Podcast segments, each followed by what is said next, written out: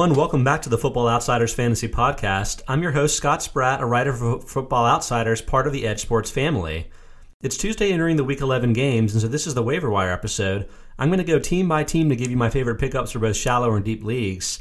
If you're interested in recommended FAAB bids, check out my article on footballoutsiders.com, but for now, let's jump back to last Thursday's game between the Chargers and Raiders. The most striking performance of this game was probably for Philip Rivers, just 17 of 31 for 207 yards, two touchdowns, and three interceptions. Was pretty off target for most of the night. I looked up his DVOA splits and such, and Rivers has actually been pretty okay for most of the season 7.9% DVOA. That's down from 26.1% and 27.2% in the previous two seasons, but Rivers has had DVOAs worse than 7.9% in 2016, 2015, and 2012 so far this decade. So not that unusual. I'm curious whether maybe with the age, having the short week may have influenced Rivers' bad day, but it's also possible that he just had a bad day. So I'm not going to read too much into it. I think you're okay to rely on Rivers the rest of the season as you normally would in fantasy. At running back, Melvin Gordon, he's actually been trending in, in a much better direction. Uh, since he came back in week 5 to week 10, here is DVOA splits by game negative 32.5%, negative 51.4%, negative 93.1, but then the turnaround plus 7.4%, plus 15.2%, and plus 32.9% this last week. He had 22 carries for 108 yards and a touchdown. Uh, had a lot more work than Austin Ekeler, although both players scored. So I think Gordon has kind of rebounded to his previous career status. It's probably just a slow start to the season, influenced by his holdout. So I think you can probably trust him as a running back too for the rest of the season. Although that said, he is not getting the same workloads that he got in years past because Ekeler is still heavily involved in the offense, in particular in the passing offense. For the Raiders, not too much has changed here, but I'll mention again Zay Jones, just one catch on uh, for 10 yards on three targets. But again, Jones played 67% of the offensive snaps versus just 53% for Hunter Renfrow. Renfrow Renfrow's getting a kind of a part time split because as a slot receiver, he's not on the field for all of their different offensive sets, but it's kind of a thing where it's hard to trust any of these guys outside of the, the primary options of Darren Waller and Tyrell Williams right now. So probably don't want to own those guys in your shallower formats. Renfrow may be an option for you in your deeper PPR formats. Next up, we have the Lions at Bears. Matthew Stafford, he was a late scratch in week 10 because of intensifying pain from broken bones in his back. Obviously, sounds really bad. I've seen a lot of mixed reports about this. Originally, it was suggested that he broke these bones in 2018 originally, but in a statement that he released, or I guess maybe during a media conference on, on Monday, Stafford said this is a different injury than the back injury he had last season. So it's I'm still a little unclear about where the broken bones are and, and how serious a problem this actually is. He's currently considered week to week, so I think it's pretty likely that he'll miss another game here. Uh, Jeff Driskel wasn't terrible in his uh, absence there 27 to 46 for 269, one passing touchdown, one interception, but also 5 for 37 on the ground. Driskel's actually 6 foot 4 and 235 pounds and, and fairly mobile. He has two rushing touchdowns on 25 career carries and ran for 14 touchdowns despite just a 3.1 yards per carry average in college. So I sort of read Driskel as sort of the poor man's Josh Allen, where when he gets near the end zone, he may be an option to score touchdowns for the Lions. Uh, and that may boost his fantasy value a little bit if he ends up playing a couple of weeks and you want to end up using him in your deeper formats. But for the most part, I'm not too excited, and I think it's probably going to be a su- substantial downgrade for all the pass catching options. At running back, uh, rookie Ty Johnson suffered a concussion in this game, and so that kind of left J.D. McKissic as the primary option. McKissic is just 5'10 and 195 pounds, so it's kind of hard to see him as a workhorse type of back. But he did play 70% of the offensive snaps in this game compared to just 18% for Paul Perkins. And McKissic had 10 carries for 36 yards and 6 catches for 19 yards on 7 targets. So again, teasing potential very uh, high PPR value if Johnson misses time with that concussion. That said, I really wouldn't be surprised if the Lions made an addition with the free agent signing. They actually worked out Jay Ajayi two weeks ago after the Trey Carson injury that landed him on injured reserve. Also, the Bears released Mike Davis last week, so those would be some potential options. I would keep your eyes on the news, but if McKissic ends up being the, the sort of the only main guy here for the Lions for a week or so, then he could be potentially a running back two for you for a week or so.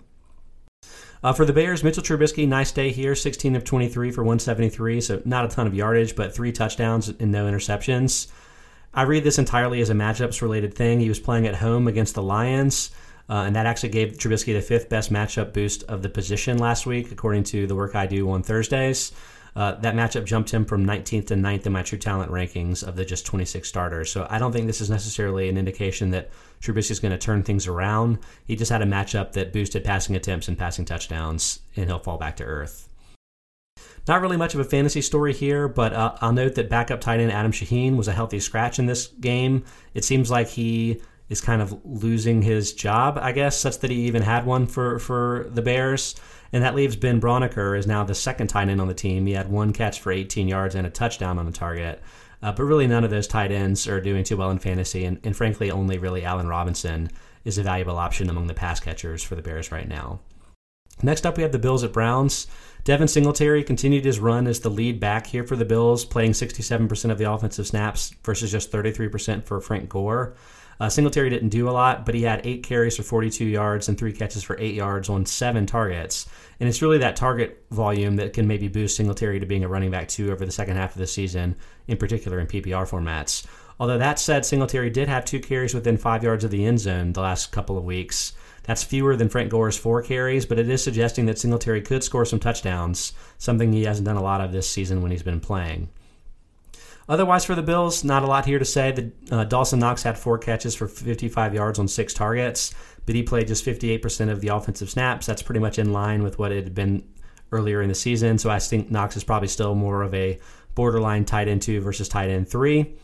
And then Baker Mayfield, uh, he had 26 of 38 uh, passing for 238 yards and two touchdowns. This is actually Mayfield's first game with two or more touchdowns all season. So kind of a shocking stat there, and I think suggests that if you haven't already dropped Mayfield, you can go ahead and do so in fantasy.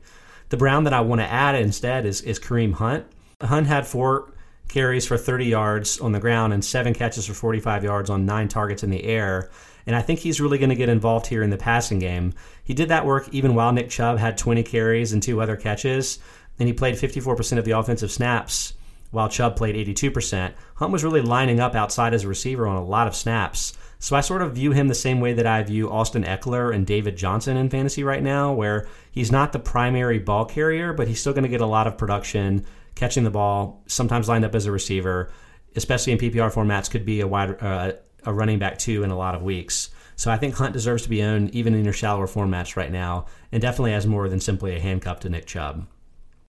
Next up, we have Chiefs at Titans. Damien Williams he got a lot of work in this game 19 carries for 77 yards and five catches for 32 yards, while LeSean McCoy didn't play.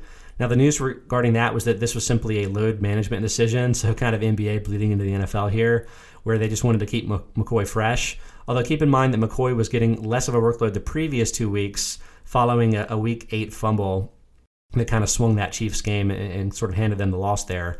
So Williams, for the time being, maybe is back to being the team's lead back, but man, this this yo-yo is back and forth a ton. So I don't have a ton of confidence telling you that's the way it's going to be the rest of the season. But Damien Williams definitely still deserves to be owned here.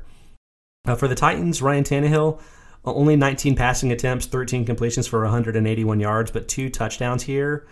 Uh, this is just kind of a game script thing where the, they handed the ball off to Derrick Henry 23 times, trying to take advantage of a matchup against the Chiefs' bad run defense. But Tannehill has actually averaged 2.0 passing touchdowns per game in his four starts since taking over for Marcus Mariota, and has a very nice 15.9% DVOA so far this season. So I think Tannehill is going to be an option for you in your deeper formats the rest of the season, although keep in mind that the Titans are going to be on bye in week 11. Jonnu Smith had four for 30 on six targets. That actually led the team by two. Unfortunately, Anthony Firkser scored the touchdown here, so Smith didn't actually provide a lot of value for his fantasy owners. Meanwhile, coming out of the bye, I think Delanie Walker is likely to be back and playing. And so I think at this point, you can probably go ahead and drop Smith in your shallower formats, maybe hold on to him in your deeper ones in case Walker can't make it back. Uh, but Walker, over the first six weeks of, uh, of, the season before his injury, had a 23.1% wide receiver and tight end target share that was ninth best at the position. And he's actually been dropped in, in quite a few leagues. He's available in more than 50% of leagues, pretty much across different uh, fantasy platforms. So you may want to pick him up preemptively now if you need help at tight end. You know, if you ended up losing Austin Hooper or George Kittle, uh, Kittle may not be a long term out, but you still may need Walker in your shallower formats. And I think he'll probably be a top 10 option over the second half of the season. Next up, Ravens at Bengals. Uh, Marquise Brown here, wide receiver, four catches for 80 yards on, on and a touchdown on four targets. Not a lot of volume, but that led the team's wide receivers and targets. And there's a little bit of a matchups thing here where against a team like the Bengals, the Ravens could really run the ball effectively and kind of run to kill clock. But Brown is obviously the number one wide receiver on the team, and I think he's going to be productive the rest of the season, so you should pick him up. Mark Andrews, six for 53 and two touchdowns on eight targets. That led the team by four, and Andrews continues to be a top five tight end. For the Bengals, rookie Ryan Finley was making his first start. He didn't do great, 16 of 30 for 167 yards and a touchdown and interception. He did show surprising for me mobility, five carries for 22 yards, but I can't imagine Finley's going to be a startable option for you in fantasy, even in your deeper formats the rest of the season. And he'll probably make it harder on guys like Auden Tate to provide fantasy value. Speaking of, uh, Alex Erickson, after having a handful of decent games, no catches on just two targets this week, he actually only played 51% of the team's offensive snaps, while rookie Stanley Morgan jumped up to a same 51%. So in your deeper formats, very deep formats at least, Morgan may be somebody you want to look at. He had one catch for nine yards on four targets. Uh, but he's an undrafted free agent rookie receiver, so he could be someone that trends up. He's six foot and 205 pounds, and he was a much stronger route runner in college. Um, quick, he's basically quick, but not fast or strong. He had a, a nice 4.13 second short shuttle time. So I could see him over the years developing into sort of a best case scenario of an Emmanuel Sanders type of receiver. I don't really expect him to have any fantasy value in the short term, but if you're in a dynasty format, maybe looking for a guy that is sort of a lottery pick type of player. Morgan may be an option for you there. And then sadly, AJ Green suffered a setback um, after being expected to play in week 10. At this point, he's still listed as day to day, so he could return in week 11. And given that sort of time frame, I'm still holding on to Green in all of my shallow formats, but definitely not an encouraging sign for a player that's just taken a lot longer to return from his injury than originally expected. Next up, we have the Falcons at Saints. Um, Brian Hill ended up getting a lot of work in this game after Devonta Freeman left injured. 20 carries for 61 yards and one catch for 10 yards and a touchdown on two targets. He ended up playing 51% of the team's offensive snaps versus just 13% for Kenjon Barner. So if Freeman ends up missing time, and I think he probably will miss a week or two with a sprained foot, then I think Hill is probably going to be the guy. He actually has a, a neutral negative 0.3% rushing DVOA this season that's better than Freeman's negative 13.4%. So he can probably handle the job pretty well. Although if you're looking for maybe a deeper league play, just a sort of a stash and see type of guy, rookie Qadree Ollison may end up getting some, some run uh, if Freeman is, is listed as inactive. And Ollison is a pretty big back, so if he ended up getting extended workload, he would probably score some touchdowns. Maybe a guy for you in your deeper formats. Austin Hooper also got hurt for the Falcons in this game. He sprained his MCL. He's already been ruled out for Week 11 uh, in that game against the Panthers, and I think he's likely to miss two or more weeks. Um, check out the the injury article that Andrew Potter wrote on FootballOutsiders.com for some extra information about how long those type of injuries last. But I think Hooper's going to be out for a little bit. I'm not dropping him in my shallow formats because I think he'll be back for the fantasy playoffs. But um, you know, if you're in a desperate mode, then it may be a, a, something you can you can think about doing if he's going to miss several weeks. The player that I think is probably going to benefit from most from that injury is slot receiver Russell Gage. He had a modest day with just four catches and 23 yards on five targets. But again, the game script kind of unexpectedly shifted the Falcons' workload toward the run. And so Gage's five targets were tied with Calvin Ridley for second most on the team. Gage played 62% of the offensive snaps, so kind of right in that range where Mohamed Sanu was um, back when he was with the team. So I think that's basically what Gage's sort of true talent type of role is. But he'll probably see a, some more extra targets with Hooper likely missing multiple weeks. I expect him really to get a bigger target boost than even Luke Stocker who's the tight end that'll probably play in Hooper's stead, but probably isn't somebody that's going to have much fantasy value. For the Saints, uh, Latavius Murray got a little bit of a workload here, five carries and two catches, but Alvin Kamara played 78% of the team's offensive snaps, which is just 25% for Murray. So I think Murray kind of headed back to being just a, a handcuff exclusively in fantasy, no real value on his own. And then second year receiver Tre'Quan Smith finally made it back on the field, had just one catch for 13 yards and actually got speared and his helmet knocked off and was bleeding. Uh, so he's just constantly having bad luck with his injuries, but did look much healthier from the ankle injury that knocked him out for most of the start of the season.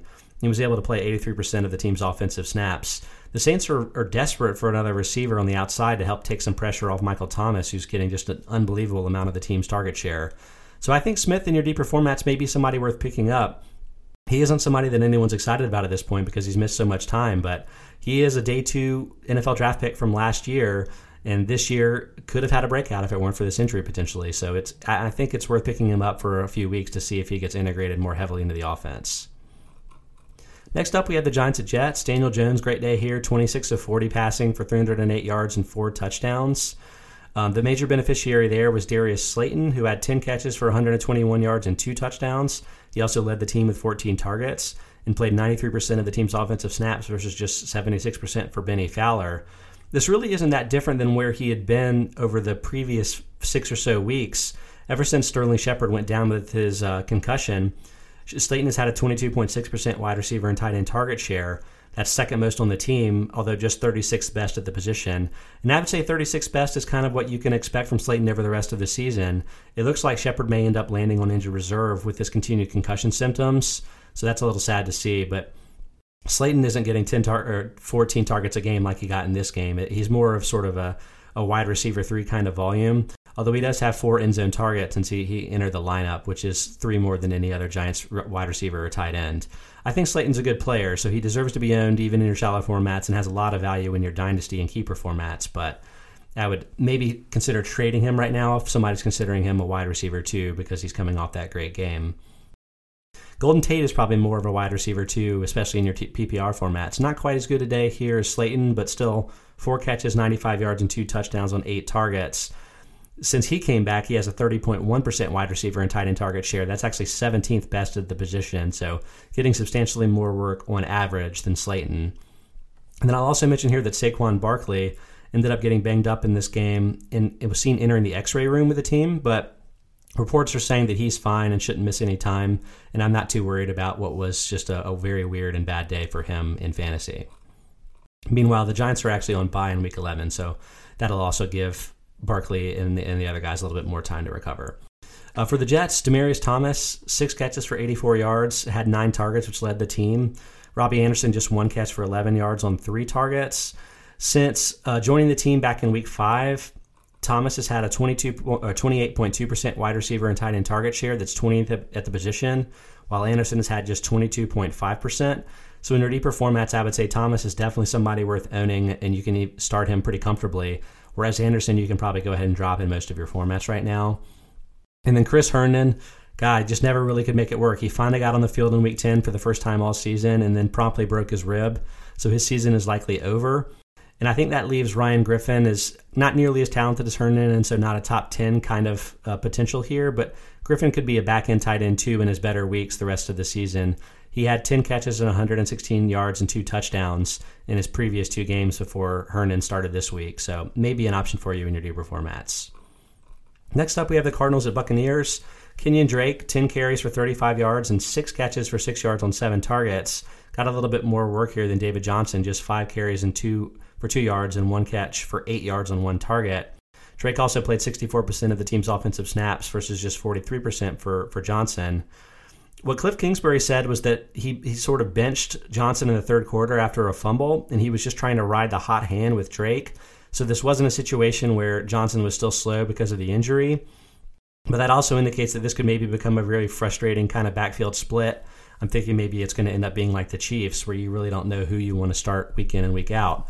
I think the more optimistic view of things is that this is more like the Chargers, where Drake would be playing more of the Melvin Gordon type of role, where he's carrying the ball more frequently whereas Johnson is maybe lining up as a receiver more often and getting more work as a receiver. And so, in that better, better case scenario, I think both players continue to have value.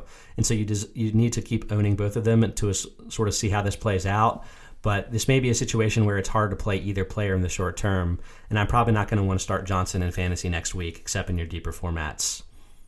The big fantasy perform- uh, performer of the day for the Cardinals was Christian Kirk. Six catches for 138 yards and three touchdowns on 10 targets. Before you get too carried away and spend all your FAAB money on Kirk, I would say that this Buccaneers matchup was a very attractive one for him in fantasy. The Bucs increased pass plays by 20%, and they increased passing touchdowns per attempt by 39%, in a particularly weak against outside receivers. They're bottom 10 in DVOA against number one and number two outside receivers, and, and much better against other receivers like Larry Fitzgerald in the slot there. So this is probably a situation where the matchup was um, had a lot to do with his good performance it, it boosted him from 31st in my true talent rankings to 20th last week. And I would say that 31st is probably kind of how I see him going forward. That does deserve to be owned in your in your shallower formats, but he's more of a flex play, and he may also be a guy that's worth trading away uh, in in your shallower formats if his if his value is kind of riding high right now. And meanwhile, I could also see Andy Isabella getting a little bit more time. He got on the field for 37% of the offensive snaps this week, which was a new career high for the rookie. That's still less than KeeSean Johnson's 53%, but it's more than Pharoh Cooper's 29%. Meanwhile, Isabella continued to produce with three catches and 78 yards on just three targets. He's up to, I think, 176 yards on just six targets so far this season, in which produces a 132.6% DVOA. That's obviously not sustainable, but neither Johnson nor Cooper has a positive or even neutral DVOA this season. So Isabella could be seeing his workload increase. As a second round rookie pick this year, I think he has a lot of talent and may end up being the second receiver for this team over the second half of the season. For the Buccaneers, Ronald Jones, 11 carries, 29 yards, and a touchdown, and a surprising eight catches for 77 yards on eight targets. So while Barber got 11 carries himself, he was a lot less involved in the passing game, and Jones outsnapped him 20, uh, 47% to 26%. So I think you can pretty safely consider Jones to be the, the running back one for the rest of the season for the Buccaneers right now. He deserves to be owned in your deeper formats, but he, or in your shallower formats, but he's probably more of a running back three or flex consideration over the rest of the season. Still not getting a, a workhorse type of workload right now for the Buccaneers. Uh, OJ Howard had his best game of the season here too. Four catches for 47 yards and a touchdown on seven targets. That's two more targets than he'd had in a game all season, and it's actually his first touchdown of the season. Believe it, believe it or not. Um, I mean, I think Howard's a talented player. He's he's still at 6.8% DVOA this season, so very nice. But he's just not really involved the way that you would want him to be. And I think the reason he was heavily involved this week was because of the matchup. He was facing a Cardinals team that's number 32 in DVOA against tight ends this year. It's allowing 8.2 targets and 91 yards per game to the position. That's the most of the position. So I don't necessarily expect this to continue with Howard. And it, while you can pick him up if you need help with guys like Hooper and Kittle going down, this may also be an opportunity to trade him because I'm not sure he's going to be a clear start for you in your shallower formats. In your deeper formats, you may want to take a look at Scotty Miller, the slot receiver. He had two catches for 33 yards on three targets, so not a ton here, but um, played a little bit more, 13% of the offensive snaps. I could see him getting worked in a little bit more over the second half of the season as a slot receiver with the talented options they have on the outside. Seems like he could maybe make that work in that workload. Uh, and it may be a situation where if Bruce Arians just isn't a guy that likes to rely on the tight ends, perhaps Miller can end up having an impact as a third receiver, kind of the way that Adam Humphries did for this team in previous seasons. Next up, we have the Dolphins at Colts. Kalen Ballage, uh, he would play the workhorse role here 20 carries for 43 yards and four catches for two yards, playing 82% of the offensive snaps, while Patrick Laird and, and uh, Myles Gaskin, two rookies, barely played in this game 12% and 8% of the offensive snaps, respectively. So I think you can sort of treat Ballage as an every down type of back for the time being. It's going to be three more games before Mark Walton can return from his suspension. But one thing with Ballage to note is that he still has not performed very well this season. Negative 38.2% DVOA on the season. He had negative 86.6% this game. So I wouldn't feel confident in Ballage in the long term, but if you just want to talk about a week or two, you can probably plug and play him pretty safely. Uh, at tight end, Mike Gesicki, three catches for 28 yards, so not a ton of fantasy production there, but six targets. That was the second most on the team. He actually has six targets in back to back games following Preston Williams' injury. So right now, I think Gesicki is probably the number two outside receiving option for the team, which has a little bit more value with Ryan uh, Fitzpatrick playing as well as he's playing. And for the Colts, Eric Ebron had the closest thing to a big game here, five for 56 on 12 targets. That led the team by five, um, but he didn't get that much more um, playing time than Jack Doyle, 61% versus 60%. And I think most of this was really just about a team that was lacking options at receiver. T.Y. Hilton may make it back for week 11, and I think Devin Funchess is going to come back off of injured reserve in week 11. So they'll have a lot more options to work with, and I think that'll probably shove Ebron back down to being more of a tight end, too, for you next week and for the rest of the season. The wide receiver that got the most uh, increased playing time here was Marcus Johnson. He just had one catch for nine yards, but played 80% of the offensive snaps, much more than Chester Rogers at 50%, the slot receiver. So, I mean, if if a lot of these guys end up missing more time, then maybe Johnson could be an option for you in your deeper leagues. But I would say probably avoid him because, again, I think Hilton and possibly also Funchess may be back this week. Next up, we have the Rams at Steelers. Malcolm Brown came back for this game, so this is the first game in a while that we had all three of the of the Rams running backs playing together. And I think that unfortunately sabotages both Brown and Henderson's value. Brown had just five carries for 10 yards, Henderson just four carries for four yards. Neither player was targeted. Brown played 16% of the offensive snaps, Henderson played 10%. So this is really pretty much Todd Gurley in fantasy and then nothing else. You can go ahead and drop Brown and Henderson in your shallower formats. Robert Woods did finally have a nice day here, though. Seven catches for 95 yards on 11 targets. No other wide receiver had more than five targets. And I would say that this is about mostly about Brandin Cooks' injury, but I really don't believe that's true. I think this is really mostly about Cooper Kupp going untargeted, which frankly is a huge puzzle to me. Um, Mike Hilton was on him in shadow coverage. Hilton has a decent 57% coverage success rate entering the week, but this is not like a Tre'Davious White situation, especially with Kupp playing out of the slot. The Steelers were actually number 32 in DVOA against other receivers entering this week. They were much more effective at shutting guys down on the outside and against the run, so I honestly can't really explain this. It's it's just been a really weird year all around for the Rams. And while I think this is going to probably take a hit for Kupp in my rankings for this week and for the rest of the season, I still think Kupp is clearly the number one option for you in fantasy in that passing game. With that said, Gerald Everett, uh, 12 more targets, eight catches for 68 yards, continues to be pretty heavily involved. He has a 22.3% wide receiver and tight end target share since week four. That's the eighth best at the position. So he's actually probably going to be your number one tight end pickup option if you need to replace Kittle or uh, Austin Hooper with those injuries. For the Steelers, Rookie running back Tony Brooks James got some work here that I didn't really expect. Six carries for 11 yards. That was actually more than the presumed early down back Trey Edmunds got, just four carries for one yard. But Brooks James played just 14% of the offensive snaps versus 28% for Edmunds, both of them well behind Jaylen Samuels at 55%.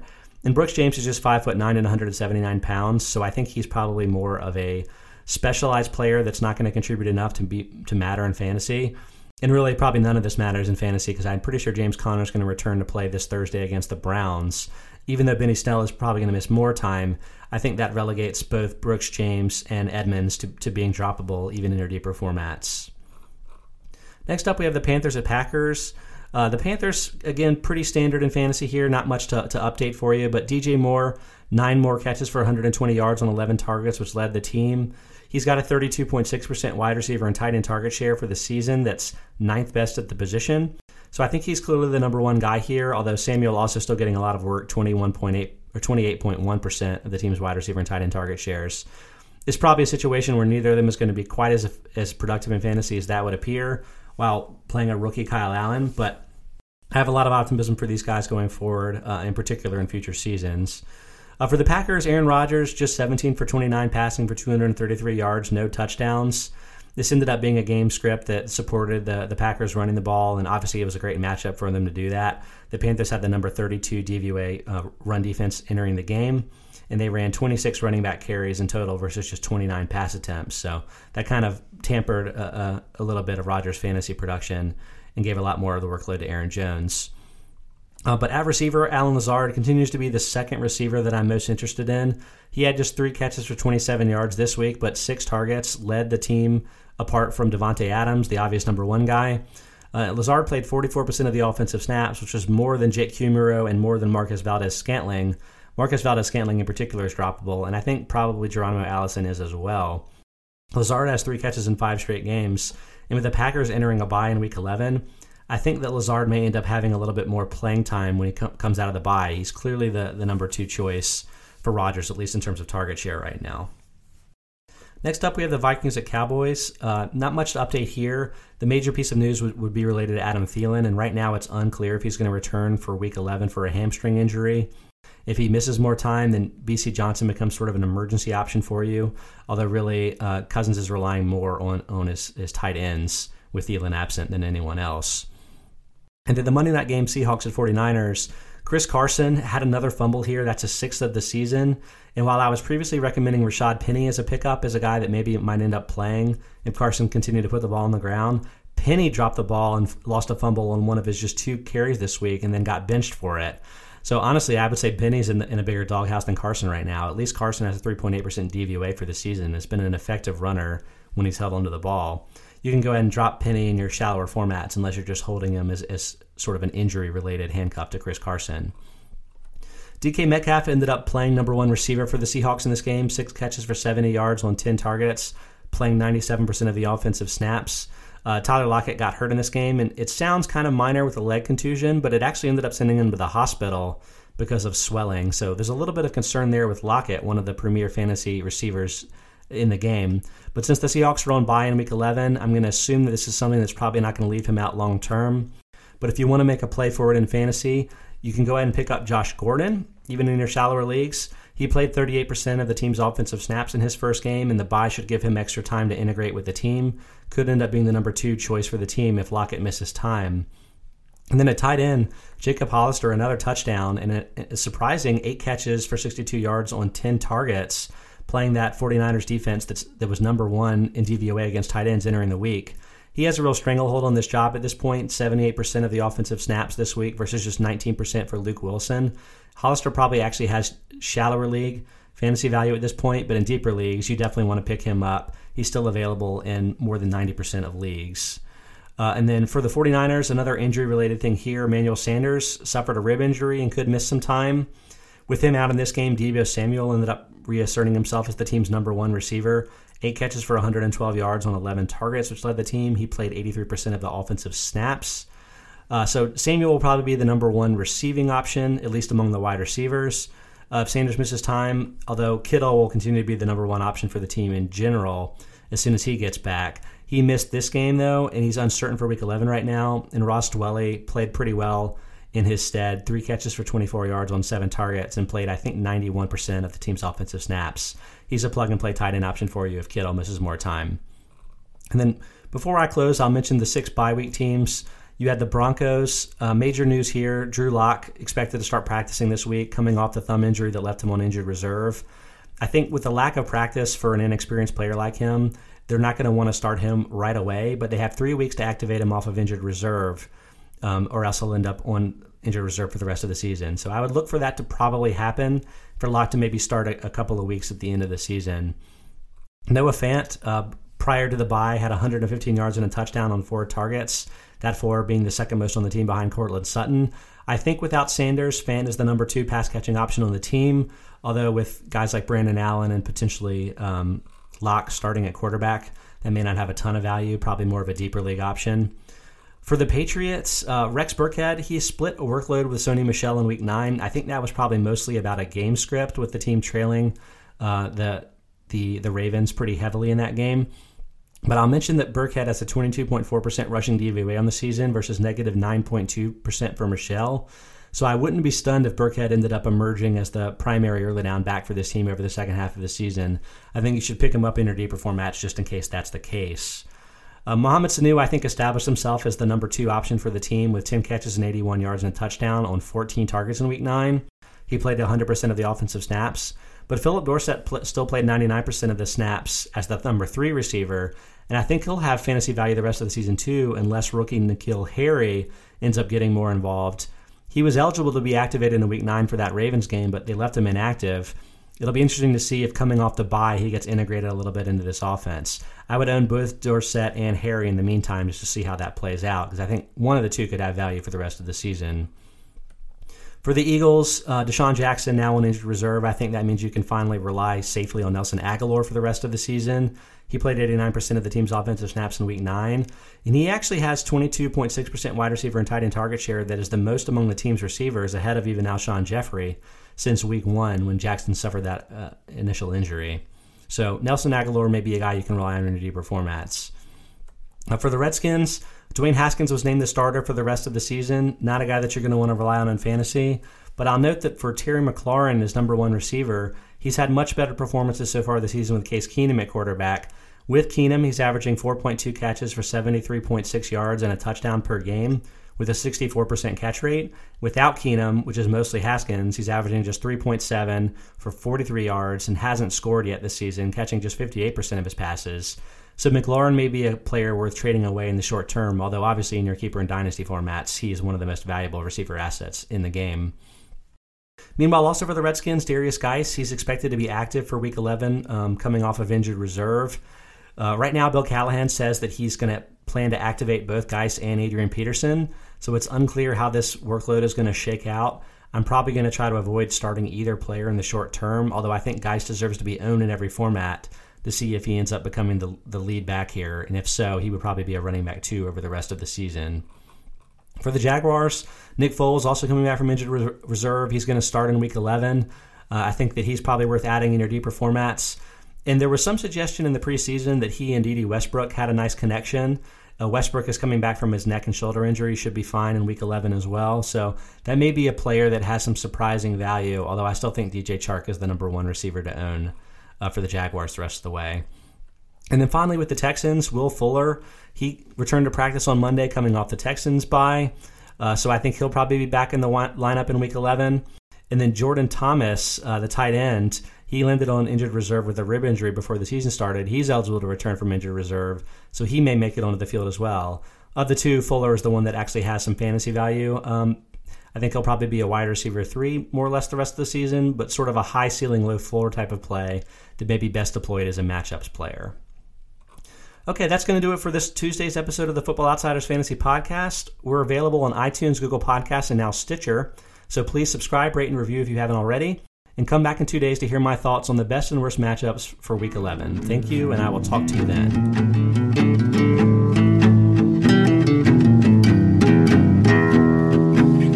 That's right.